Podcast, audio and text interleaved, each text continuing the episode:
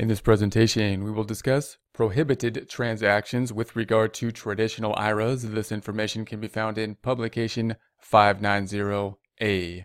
So as we consider the IRAs, note that we have a benefit, we have a deal in essence with the IRS saying that we're going to get some preferential tax treatment. Typically, that tax treatment that is preferential is that we don't include in income the amount that, that we distribute or we get a deduction for it.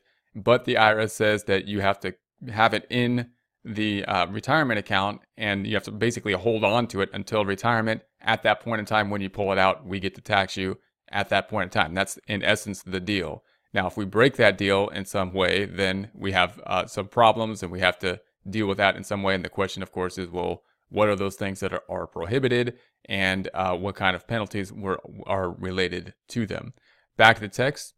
The tax advantages of using traditional IRAs for retirement savings can be offset by additional taxes and penalties if you don't follow the rules.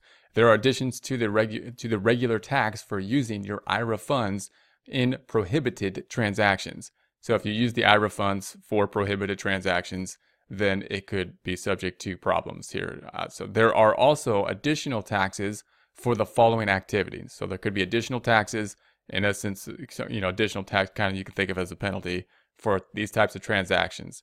Investing in collectibles, so collectible items. Uh, if the investment is in some type of collectible items like you know stamps or whatever the collectible item might be, uh, making excess contributions taking early distributions, see publication 590b, allowing excess amounts to accumulate, failing to take required distributions. So remember, we have to, at some point in time, take the money out in a required distribution. The IRS wants uh, it to be saved for retirement, not to be saved basically indefinitely, never, in, in essence, never be taxed on. And having unrelated business income. Uh, there are penalties for overstating the amount of non-deductible contributions and failure to file Form 8606 if required. So you can you can imagine one of the problems the IRS is going to have with tracking this information is that if we put if we put money in uh, and we put more money, say we got a deduction of five thousand five hundred, and we put more money in uh, than that, or if we put five thousand five hundred in and um, we were only allowed a, a deduction of 3000 or something, then we would have part of it that we didn't get. In essence, if we have any money in there that we didn't get the deduction from, then it, it's money that is part of the cost basis. And when we withdraw it out, it's not going to be taxable uh, when we draw it out.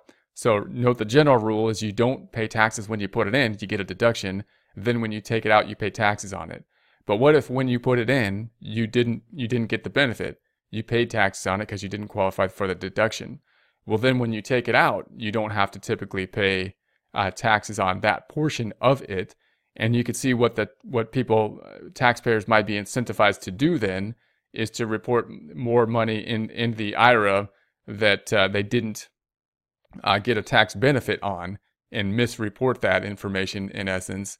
Uh, and there's of course going to be penalties for that because that's an attempt to uh, mis, you know, misguide what's re- what's really going on, have, have money in the IRA and characterize it basically as money that's not going to be taxed upon distribution when in essence it should be. So you could be subject to penalties for that.